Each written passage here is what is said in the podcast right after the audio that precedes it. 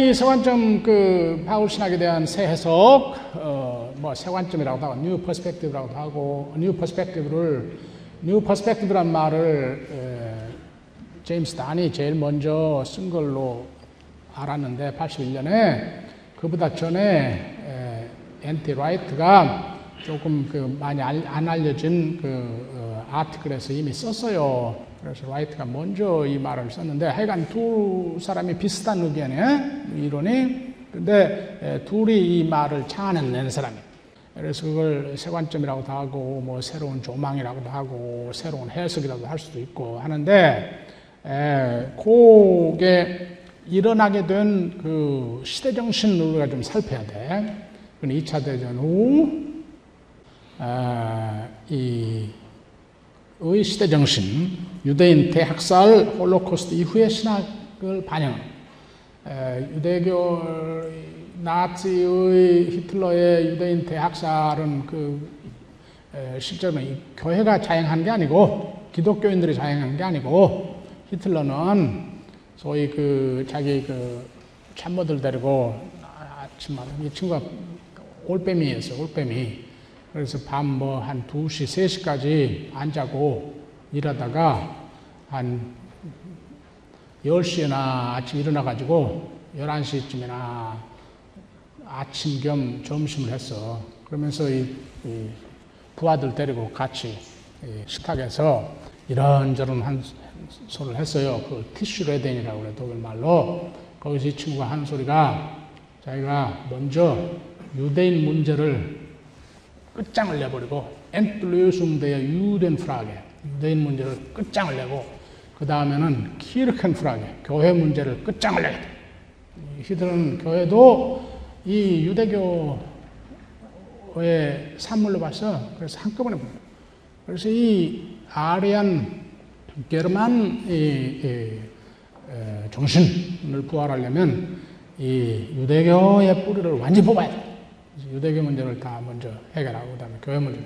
그래서 사실은 이 교회에 적대적인 세력이 유대인들 학살을 했지만 그러나 그긴 눈으로 보면은 이 교회가 독일 교회가 이 완전히 히틀러 대부분 다수 독일 교회가 히틀러의 나치 이데올로기에 부역하면서 도이처스 크리스텐툼이라고 완전히 변질된 에, 이, 이 복음과 에, 사상으로 부역하면서 동조했을 뿐만 동조했을 유대인들 학살에 동조했을 뿐만 아니라 침묵하고 그게 또 1500년의 역사를 가진 것이기 때문에 서양 지성 사회가 특히 기독교 세계가 이것에 대한 대단한 수치감과 죄책감, 지금까지 있는 거예요.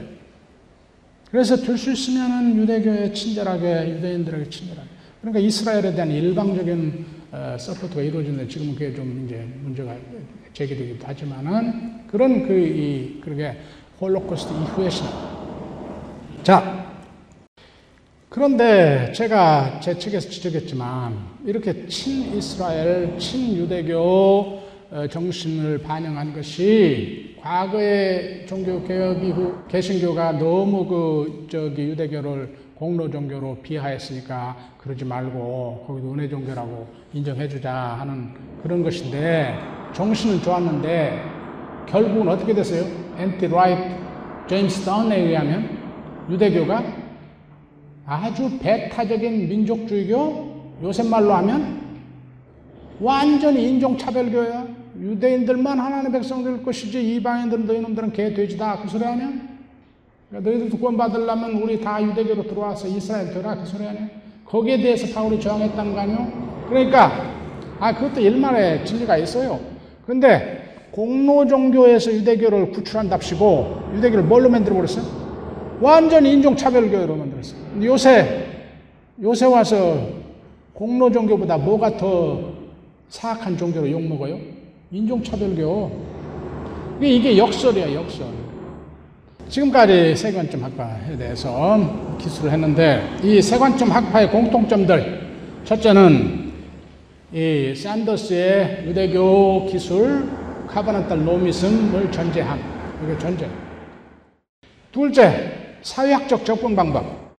하나님의 백성 아브라함 자손과 이방 선교라는 두 개념들이 바울 신학의 결정적 동력을 제공했다는 거예요. 다시 말하면 어떻게 이방인들이 할례 등 율법의 행위를 함이 없이 그리스도를 믿음으로만 하나님의 언약 백성 아브라함의 자손의 공동체에 편입되는가의 문제, 즉 교회론의 문제가 바울 신학의 중심이라는 거예요. 더 이상 우리가 어떻게 하나님의 심판대 앞에 서나 그게 바울 신학의 중심 문제가 아니고 그게 루터가 설정한 바울 신학의 중심 문제. 음? 그래서 칭의론이라는 게 그리스도의 은혜에 힘입은 의인으로 하나님 앞에 재판석에 앞에 서서 의인으로 확정됨. 그게 전통적인 칭의론인데 그게 아니고 어떻게 이방인들이 유대인의 언약의 표징 없이 이스라엘의 에, 저기 이스라엘의 편입됨이 없이 하나님의 백성 아브라함의 자손으로 인정받느냐 그 문제다. 교회론적인 문제다. 사회학적 개념으로 결 그러니까 그러다 보니까 바울의 이 칭의의 교리가 의미가 축소되는 거예요. 네? 이방인들을 하나님의 백성에 포함시키기 위해서 즉 이방 선교를 촉진하기 위해서 교환된 교리라 고안된 교리라 그러니까 바울 신학의 중심이 아니다. 이 점에서 또 뭐가 맞나요? 이 세관점 학파가 알버트 슈바이처의 이 칭의론 비판과 만난. 네. 그 다음에 네 번째, 바울의 율법, 유대교 비판은 율법 그 자체를 비판하는 것이 아니다. 유대인들의 율법을 자신들의 민족적 특권을 보장하는 것으로 잘못 이해하고 사용하기 때문에 그래서 이방인들에게 불리한 장벽으로 만든 것을 비판한 것이라고 주장을 해요. 율법을 뭘로? 이방인들은 하나님 백성 될 수 없음 하는 방어벽, 자신들만 하나님의 백성임을 보호하기 위한 이 방어벽으로 사용하는 이런 극단의 민족주의, 요새 말로 하면 인종차별주의에 저항하는 것이지, 율법 자체에 무슨 문제 있다고 하는 건 아니다. 음? 그래서 아까 그런 역설 내가 이야기한 유대교를 율법주의라는 비방으로 보호한답시고 도리어 가장 배타적인 인종차별 종교로 묘사하고 말아버렸다. 다섯째로 칭의의 교리가 그러니까 바울 신학의 중심도 아니지만 이게 바울 신학의 원래부터 있던 것도 아니야. 후기에 후기에 후대 안디옥에서 그 어, 이방 그리스도인들이 성별의 법, 정결의 법, 음식법 지켜야 되냐 안 지켜야 되냐 그 논쟁과 갈라디아에서의 그 유대인이 할례를 받고 이 받아야 안 되냐 이런 논쟁을 거치면서 바울이 자신의 이방 선교를 보호하고 거기에 대한 이 비판을 막기 위해서 개발한 어, 교리다. 그러니까 안디옥 사건은 언제 났어요? 보통 일반 신약학자들이 많은 대다수의 신학자 동의하는 바에는 한 48, 9년 안디옥 사건. 갈라디아서는 그 직전에 쓰였든지 그 직후에 쓰였든지 그것도 한 갈라디아서 일찍 소위 그 남부 갈라디아서를 어, 받아들여서 일찍 그 어, 연대 잡으면 그렇고 후기로 연대 잡으면 로마서보다 조금 앞에 그러니까 뭐 50, 한 5년, 6년 이렇게. 그러니까 바울의 그 이방 선교의 끄트머리에 나 개발하는 만약에 갈라사를 후대로 잡으면 우기로 연대 잡으면 그러니까 바울의 신학의 원래 이 핵심 사항도 아니었다 하는 말이에요.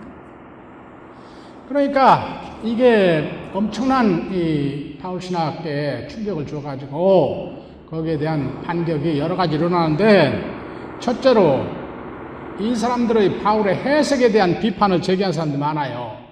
그 이제 복음주의자들이 많이 비판했어. 미국의 로버트 건드리, 여기 스나드라스, 그 다음에 카나다의 웨스트홈, 독일의 페터 슈툴마허 이런 사람들이 예, 바울의 율법 유대교에 대한 태도에 대한 새관점 학파의 네 가지 견해들에 모두가 문제가 있다고 봐요. 그 중에 주종을 이루는 던과 라이트의 견해에서 그들의 율법의 행위와 율법의 행위들이지 정확히 말하면 들이야. 그 복수가 들어야 돼. 율법의 행위들 the works of the law. 근데 여기 지금 그 행위들 나도 그렇게 구분 않고 썼네 여기. 들과 바울의 언어에 나의 의 가령 빌리포스 3장에 나의 의를 자기가 추구하는 게 아니고 하나님의 의에 복종했다. 그래요. 로마서 10장 2절부터 4절까지 이스라엘이 자기들의 의를 추구하다가 정작 그리스도 안에 하나님의 의가 나타났는데 그걸 받아들이지 않고 자기들의 의를 추구하다가 도리어 하나님의 의를 전혀 추구하지 않던 이방인들은 하나님의 의를 얻었는데 유대인들은 자기들의 의를 추구하려다가 하나님의 의를 놓쳐버렸다고 바울이 탄식하는데 여기서 나의 의 자기들의 의를 개인의 율법을 지켜서 의를 얻으려고 한 것으로 해석하지 말고 전통적인 견해에서 그렇게 해석했는데 그러지 말고 이스라엘의 민족적 의, 이스라엘만 하나님의 언약 백성으로 하나님과 올바른 관계에 서 있으니까 이스라엘만 의를 가지고 있다고 주장하는 것으로만 해석을 해야 된다. 근데 그게 말이 안 된다. 그건 많은 분들이 지적하는 거예요. 바울 편지들의 나의 의, 특히 자신들의 의, 자신들의 의, 그들 자신들의 의 나오는 구석을, 구절을 다 살펴보니까 그게 말이 맞지 않아. 그래서 그것이 많이 비판을 받았어요. 네, 나는 내 책에서 바울 신하고 세관점에서 특히 1장과 4장에서 바울, 이 제임스 단이 자신의 그 세관점 해석을 정당화하기 위해서 바울의 이 담에색 전통적으로 바울의 담에색 회심과 회심에서 바울이 은혜로만 믿음으로만 의인됨에 복음을 터득했다고 계시를 받았다고 해석을 하는데 그걸 내가 이제 굉장히 제일 자세하게 논증을 하려고 했죠 내 첫 책에서 그러니까 이 제임스 단이 제 논증을 굉장히 심각하게 비판을 하면서 어, 어, 굉장히 여러분들 그 글 읽으면 얼마나 신랄하게 나를 비판하는지 몰라요. 비판을 하면서 그게 아니고 네, 자기의 그 해석에 맞춰서 담에색 사건을 해석을 하느라고 아주 애를 많이 써요.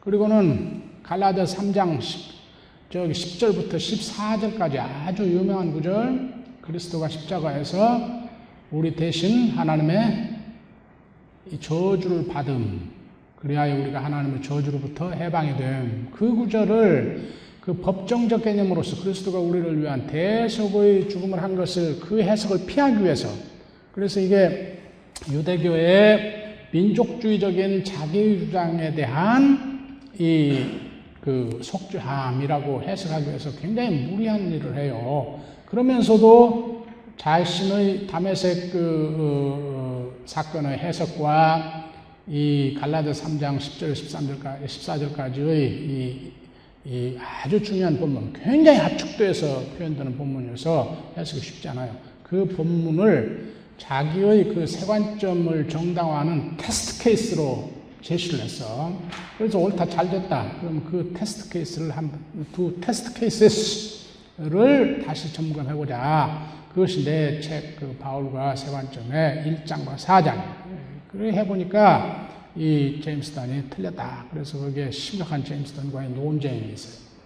내 그 바울과 세관점이라는 책을 어, 서평한 사람들이 상당한 사람들이 내가 제임스 단과 논쟁을 너무 격렬하게 했다고 나를 비판하는데 내용과 관계없이 하여간 너무 격렬하게 했다는데 그 사람들이 뭘 안 해서 그래? 제임스 단이 원래 나를 얼마나 격렬하게 비판하는 걸 안 읽어보니까 안 했어요. 근데 하여간 그래서 하여간 격렬하게 서로 논쟁을 좀 했는데, 그래서, 근데 근본적으로 이 제임스 던과 라이트가 이 율법의 행위들, 그리고 나의 의, 그 자신들의 의라는 개념을 잘못 이해한 것, 그리고 바울의 율법에 대한 비판을 잘못 이해한 것을 우리 어떻게 아느냐. 바울이 율법의 한계를 근본적으로 파악하고 가령 갈라 3장 21절 율법이 우리에게 영생을 줄 수가 없다. 거기 아주 그냥 명백히 나와 있어. 율법이 우리에게 영생을 줄수있으면 그리스도 사건이 필요 없다. 바울이 그래요. 율법의 행위들이 간 무슨 할례 음식 이런 게 있어. 본질적으로 율법의 한계성. 에? 그리고 가령 고린도 전서 15장 율법에 대한 비판이 로마서 갈라디아서 나온다는데 천만의 말씀. 그게 어디에 요약돼 나와 벌써 고린도 전서 15장 54절 56절 거기에 뭐라고 나와요? 율법이 죄와 율법, 죄, 죽음이 서로 연합하여 인간들을 옥죄해서 거기 뭐라고 써 있어요? 네? 이 율법의 쏘는 것이 뭐냐? 율법의 이 독침이 뭐냐? 죄다. 율법이 우리 몸속에 쏘아 들어있는 것이 죄야, 죄. 그 죄가 우리 속에서 독약이 뭘 일으켜? 죽음을 일으켜? 율법에 쏘는 것이 뭐냐? 죄다. 쏜다면 독침이란 말이에요. 독벌침이란 말이에요. 독, 독, 독 묻은 벌침. 그, 저기, 고린도 전서 15장 54절에서 56절까지 간단히 세마디로 요약한 말이 전개된 것이 로마서 7장, 8장이에요. 그러니까 바울은 이 율법을 근본적으로 거기 지금 고린도 전서에는 죄와 죽음과만 연된 부분인데 로마서 7장에서는 육신과 함께. 그래서 로마 율법이 죄, 육신, 아 미안합니다. 율법이 육신, 죄, 죽음과 연대하는 이 네 개가 우리 인간들을 아담적 인간들을 절망에 오호라 난 공고한 자로다 누가 나를 구원하려 하는 절망으로 이끄는 힘으로 나와. 그러니까 율법에 대한 이 보다 근본적인 바울의 묵상을 무시한 거예요, 이 사람들은. 순전 사회학적 개념으로만 이해를 하고 유대교의 민족주의적 개념으로 이해하니까. 자, 그런 것이 문제가 돼요. 근데 이 스코틀랜드 보험주의학자 하와드 마샬이 또 하나 지적한 바 에베소서, 디모데 전후서, 디도서 이런 건 다 뭐예요? 이른바 바울의 제자들이 쓴 걸로 보는 후기 바울 서신들이라고 하지. 바울의 제자들의 바울 신학의 이 유산을 이어받아서 자기 시대를 위해서 재해석한 걸로 본다고 학자들의 그런데 그래서 Deutero-Pauline Epistles라고 그래요. 근데 거기에 칭의론이 어떻게 해석이 됐나? 에베소서 2장, 디, 디도, 디, 디모데 후서 1장, 디도서 3장, 그리고 누가가 바울의 에, 루스트라에서의 연설, 그 다음에 15장 안, 저기 예루살렘 사도회의에서의 바울의 연설을 여기 보고 하는데 거기에 바울의 칭의론을 어떻게 해석해 나오나? 누가도 바울의 제자라면은 디모데나 디도 마찬가지로 그러면 그 사람들이 바울의 칭의론을 가장 잘 이해했을 거 아닙니까? 바울을 직접 들은 사람들. 그 사람들의 칭의론을 어떻게 해석해요? 아, 전통적인 우리 종교 개혁 신학적인 해석으로 해석을 해. 이게 또 상당히 중요한 지금 세관점에 대한 이 저기 도전이지. 아까 로이스는 20세기의 샌더스가 1세기에 바울보다 유대교를 1세기에 유대교를 더 잘 알았다고 하는 식인데 20세기에 그리고 21세기에 던과 라이트가 바울의 직접 제자 디모데 디도보다 바울을 더 잘 알았던 소리야? 내가 그 쓰진 않았지만 행간에 이보다 교만한 사람은 아마 드물 거네. 이런 주장하는 사람, 학자. 20세기, 21세기에 사는 학자가 바울을, 바울의 직접 제자보다 더 잘 알았던 소리야? 아이, 그런 소리는 나중에 책에 쓰지 마세요. 자, 그래서 이 세관점 학파의 바울 해석에 대한 비판. 둘째, 유대교에 대한 전제 비판. 세관점 학파가 전제하는 유대교의 모습이 과연 이 그러니까 샌더스가 과연 유대교를 제대로 해석했냐? 이게 또 한 세관점 학파의 비판의 한 또 하나의 저기 노선이에요, 노선. 음? 여기에 이제 지금 지금 소개하는 여러 책들 거기에 시간이 없으니까 다 설명할 수 없고 이 가령 거기에 그 어, 마크 엘리엇의 책에 두만 책인데 그에 하면 저기 그 샌더스에 하면 유대인들은 아브라함과 이삭과 야곱의 그 육신적인 자손들은 다 결국 구원받는다. 하나님의 자비로 그리고 죄를 줘도 율법에 이미 마련되어 있는 속죄 수단들을 사용함으로 성전 제사 등 속죄 수단을 사용함으로 결국 율법의 관계에 지탱이 되어서 어, 결국 구원받는다. 과연 그랬냐? 특히 포록 이후에 선지서들부터 유대교에 뭐가 발달해요? 개인주의가 발달해. 그래서 아브라함의 자손이라고 육신적 자손이라고 다 구원받는 게 아니야. 다 개인적으로 어떤 자들만 율법에 신실한 자들만 그걸 뭐라 그래요? 이 저기 이 저기 이사야서에는 남은 자들만 남은 자들만 진정으로 언약에 신실한 자들만 그게 저기 우리 다니엘서 보면 그게 뭐예요? 지극히 높으신 성도들만 그걸 저기 예, 그 중간사 시대의 유대교에서는 그 사람들 뭐라고 불렀어? 포록 이후에 하시딤 하시딤만 예, 그 사람 실제로 언약에 신실한 자들만 어, 개인적이야 이제는 예? 어, 유대교 이스라엘의 육신적 자손 낳았다고 해서 다 언약 백성 아니야. 그러니까 뭐가 중요한 거예요? 율법에 표현된 언약에 개인적으로 신실한 거 아닌가? 남은 자들만 구원받는 이런 갈림이 있어 유대교 내에. 그러니까 이런 걸 자꾸 지적하는 거예요. 그러니까 샌더스가 유대교를 제대로 봤냐? 거기 그 카슨 오브라이언 사이프리드가 저기 편집한 두 권의 책들은 유대교가 중간사 시대 유대교 또는 제2성전 시대 유대교가 굉장히 다양했다. 그러니까 은혜를 강조하는 언약적 은혜를 강조하는 유대교도 있었지만 동시에 율법 공로를 강조하는 그런 것도 있었고 바울이 주로 그런 자들과 논쟁을 한 거다. 뭐 이렇게 다양했다.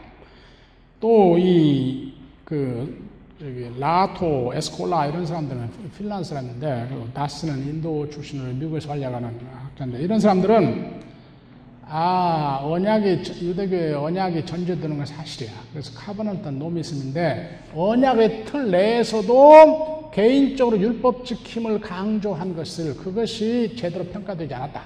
그러니까 내가 그렇게 썼어요. 그래서 카버넌트는 소문자로 쓰고 노미즘은 그게 더 강조된다. 율법 지켜서 공로 인정받는 게 더 중요하다.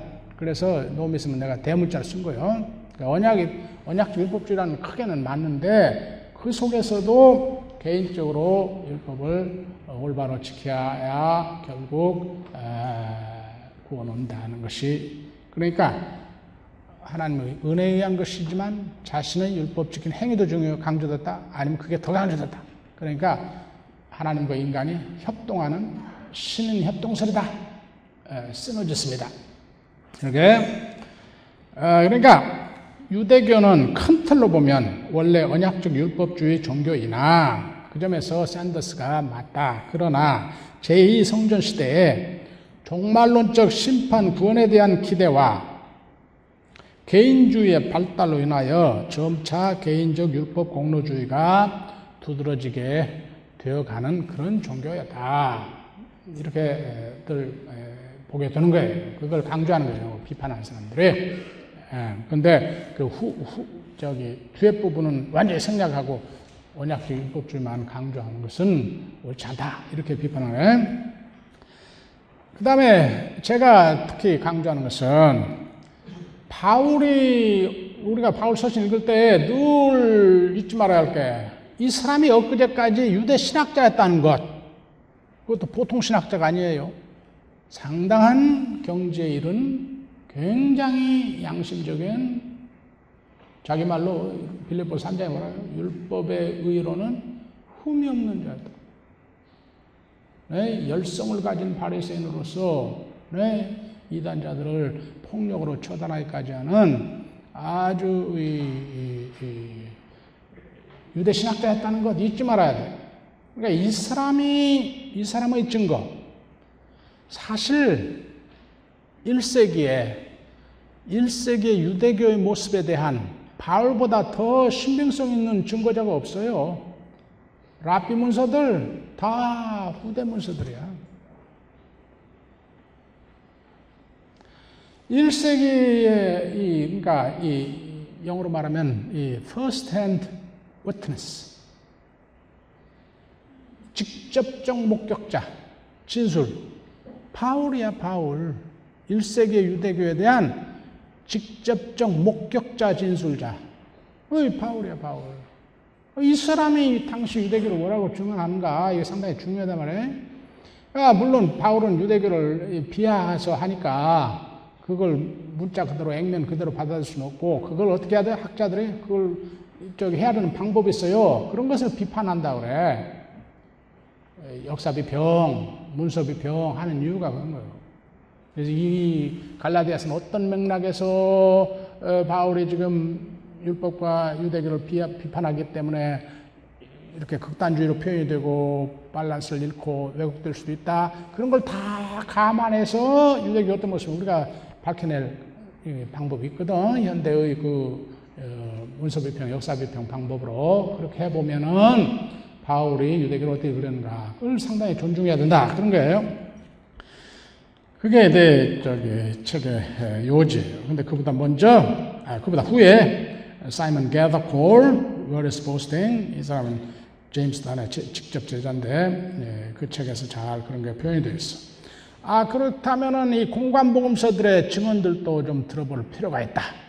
예수님의 유대교의 방안이라든지, 이 가령 누가복음에 있는 바리새인과 세례 이야기라든지, 음, 성전에 올라간 바리새인은 뭐라 자기 율법 다 지켰다고 하나님 앞에 자기 자기 공로 자라는 세례는 아, 자기 주인이라고 거기에 의인이란 말 나와요.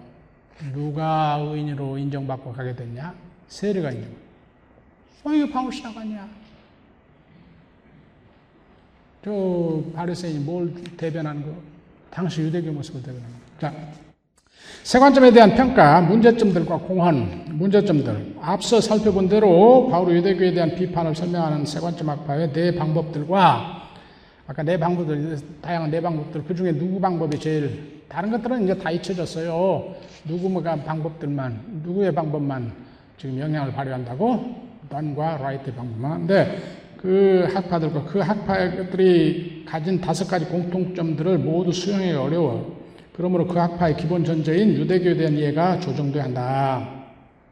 둘째 번은 문제점, 바울의 칭의론의 축소주의. 그걸 그냥 단순히 사회학적, 선교적 개념으로만, 그리고 기껏해야 교회론적 개념으로만 인식하는 것이 근본적으로 구원론적 개념이 아니고 교회론적 개념으로 인식하는 축소주의가 옳지 않다. 이런 약점들이 있어요. 그럼에도 불구하고 공헌들도 많이 한 거야. 신약시대 유대교에 대한 더 정확한 이해, 일방적으로 공로 종교만이 아니고 언약적 은혜도 함께 강조했던 언약적 율법주의 큰 틀에서 그 말은 맞는 말이야. 그러니까 지금 세관점 학파를 비판하는 우리 같은 사람도 그건 인정해요. 이 큰 틀에서 이거 언약 율법주의를 인정한다. 근데 거기서 다만 뭘 주장하는 거야? 개인주의적 율법 공로주의도 있었다. 그 안에 있었다는 것을 인정하라. 그게 달라.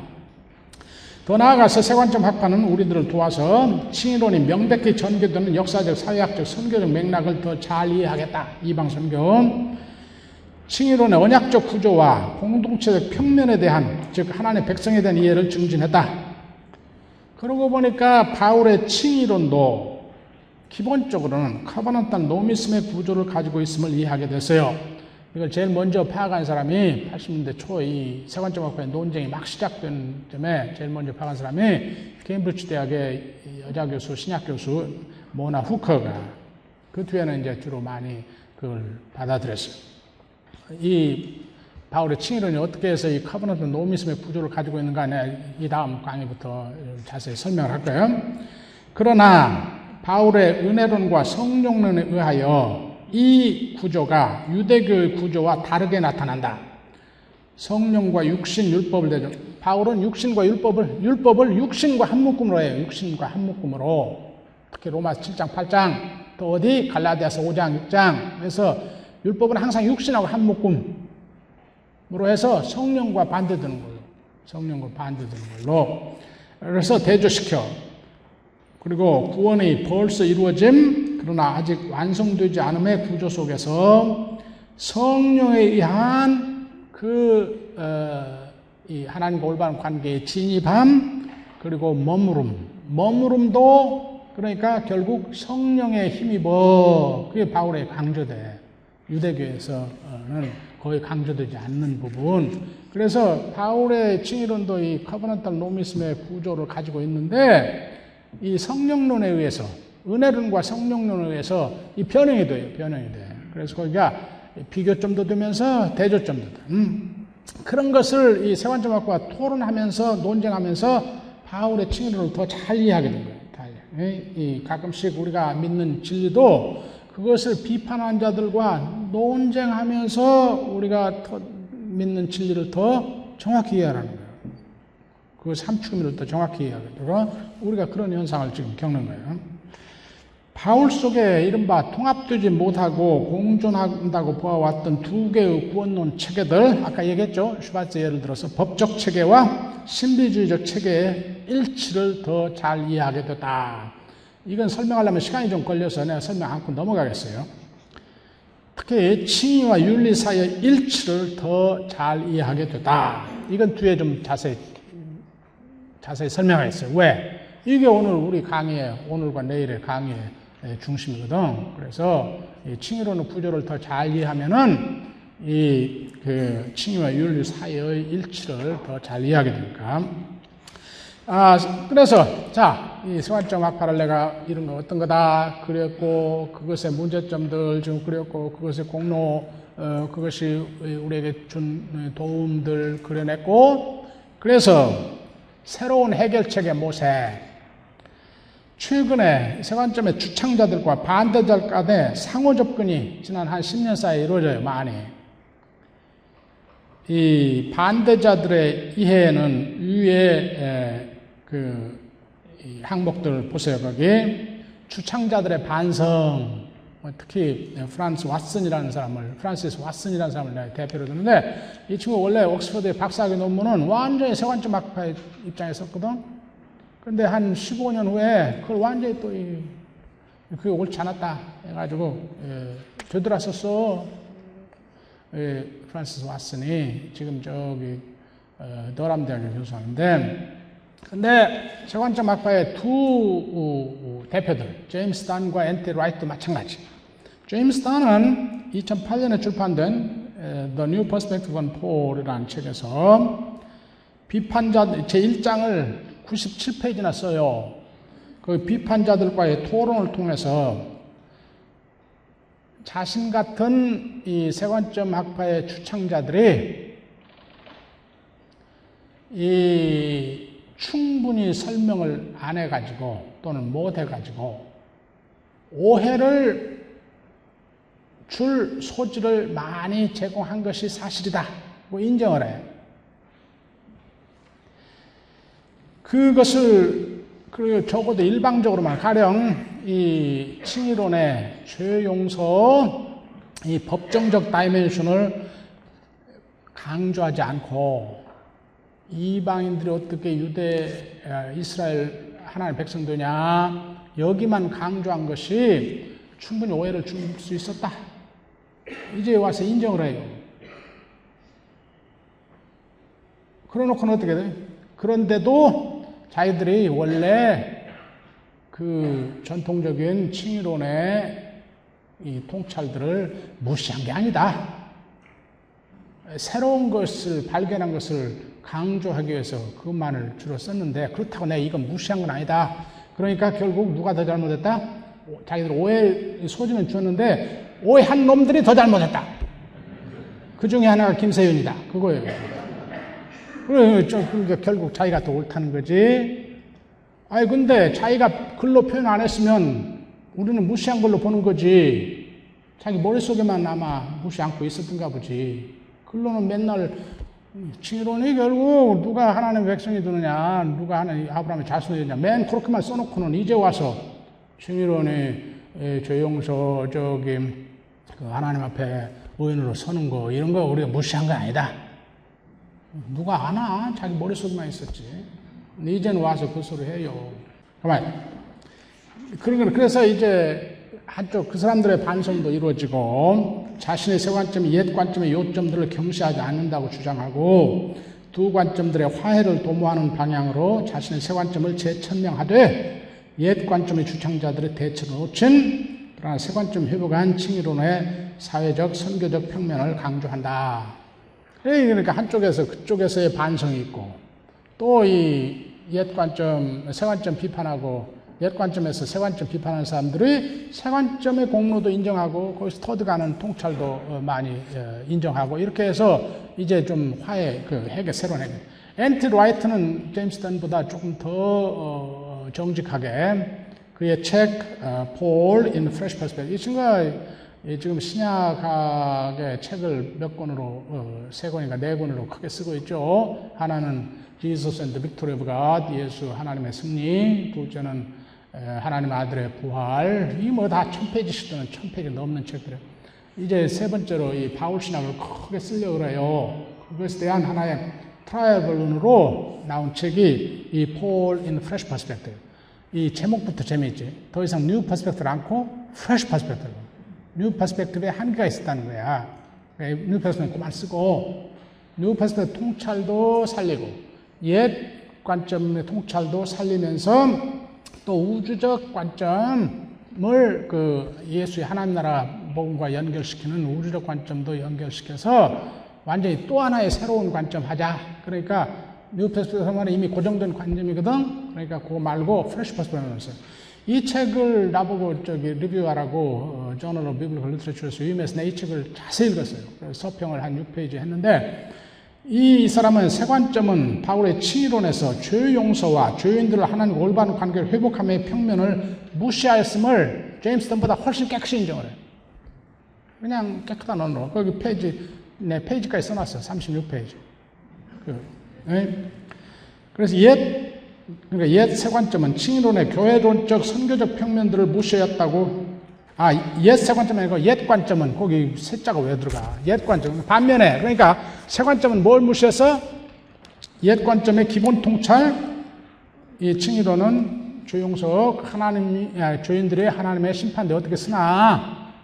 그걸 무시하고 완전히 선거적 그 사회학적 개념으로만 하나님의 백성이라는 카테고리로만 이해한 것이 잘못됐다. 깨끗이 인정해요. 반면에 옛 관점은 바로 세 관점이 강조하는 바는 또 무시하고 맨 개인주의적으로 개인이 어떻게 의인으로서 하나님 앞에 인정받냐.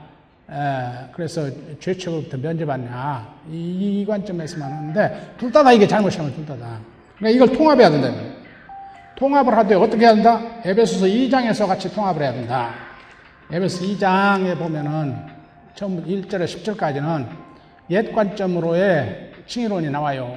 그리고 11절부터는 그리스도 은혜로만 믿음으로만 의인이 돼서 그리스도가 십자가에서 우리와 하나님과의 장벽을 십자가의 율법을 못 박아가지고 율법을 못 박아서 우리와 하나님과의 장벽 율법이 제공했다 우리 하나님과의 장벽 죄 장벽도 제거하고 이스라엘과 이방인들 가까이 있던 이스라엘 멀리 있던 이방인들을 얘도 화해시켜서 그리스도의 몸 교회 안에서 하나로 통합했다 그렇게 나오거든. 그러니까 여기 에베소 2장 마델로 어, 옛 관점의 강조점과 새 관점의 강조점이 통합된다. 어, 좋지. 아주 좋지. 대환영. 내가 그래서 그 리뷰에 서평에 내 대환영. 다만, 이 친구가 문제가 뭐예요? 그런데도 새 관점이 더 중요해. 그러니까, 먼저 이 이방인들의 유대인들이 그리스도 몸에서 통합돼서 하나의 백성, 새로운 하나의 백성 한다는 통찰이 더 중요하고, 그 다음에 개인들이 하나님과 그 장벽이 무너지고 하나님 그 의인으로 선다는 게 나온다는 거예요. 그러니까 에베소서의 순서를 뒤집는 거야. 이 주가 끝까지 서관점이 더 옳다는 거예요. 그래서 그것만 틀렸다, 그것만. 통합하는 게 좋은데 어떤 순서로 해야 된다? 에베소 2장의 순서로 하자. 에베소 2장 순서로 하자. 그렇게 내가 제안했어요. 아직 답이 없어. 그래서 에베소 엔티 주장 옳은데 그러나 그는 아직도 칭의론의 교회론적 선교적 평면들을 그 교리의 기원이나 의미, 의미에 있어 더 우선하는 것으로 주장하고 무죄서는 그 회복, 하나님과 올바른 관계 회복 평면은 전자에서 파생되는 것을 왜곡하고 있어서 그의 신성한 관점은 약간 화장한 새 관점에 불과한 것이다. 올바른 통합은 에베스 2장의 순서대로 율법 행위 없이 하나님 은혜에 의해서만 의인됨이 복음은 필연적으로 이방 선교를 촉구하게 하여 하며 왜? 은혜로만 의인되니까 뭐가 필요 없어요? 인간의 구분이 필요가 없는 거야, 이제. 네? 그러니까 이방인들도 은혜로만 하나님의 백성 되는 거지. 구원 받는 거지. 그러니까 뭐가 더 우선해? 칭의로네. 아, 개인으로서 우리가 하나님 앞에 그리스도의 속죄 제사에 힘입어 의인됨이 옛 관점의 강조점이 가장 우선적인 기본적인 거지. 거기서 이방 성교가 나올 수 있는 거지. 그게 에베소 2장이 하는 거예요. 에, 믿는 유대인들과 믿는 이방인들을 하나의 하나님의 백성의 공동체 안에서 그리스도의 몸 안에서 통합시킨다. 그러므로 은혜 믿음으로만의 칭의는 보편적 원칙이 우선함을 인정하고 이방인들의 하나님의 백성 가족으로 진입은 그 교류의 군사적, 선교적, 교회론적 결과로 보아야 한다. 그게 제가 이 엔트로에서 대한 서평에서 강조한 바예요. 자, 지금까지 토, 론들로 얻은 것들, 에, 더 나은 통합의 필요성. 지금까지 우리가 여기 지금 에, 새로운 해결책, 모색, 거기서 우리가 얻은 것들, 다시 한번 거기 생각해 보세요. 이 토론에서 많이 얻은 것들이 많아. 그러니까 세관적 결국 어, 공헌도 많이 했어요. 그런데 이제 조금 더, 더 나은 통합의 필요성. 어, 근데 어떻게 해야 되냐. 하나님 나라의 관점에서 이 칭의론을 봐야 이 어, 최근에 엔티 라이트 제임스 던이 주장하는 에, 통합보다 더 나은 통합을 할 수 있다. 그게 그 제가 강조하는 거예요.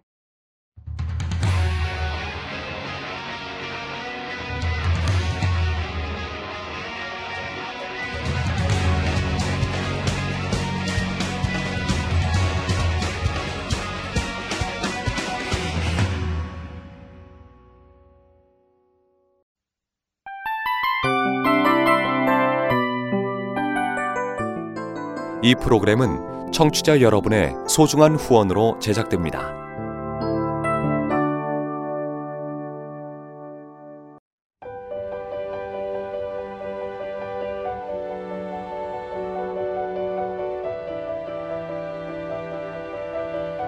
세상에는 수많은 교회들이 있지만 더 깊이 있는 말씀 강해를 찾기 위해 크기로만 교회를 선정하지 않습니다. 보다 좋은 영적 콘텐츠를 더 많이 나누기 위해 방송비를 받지 않습니다.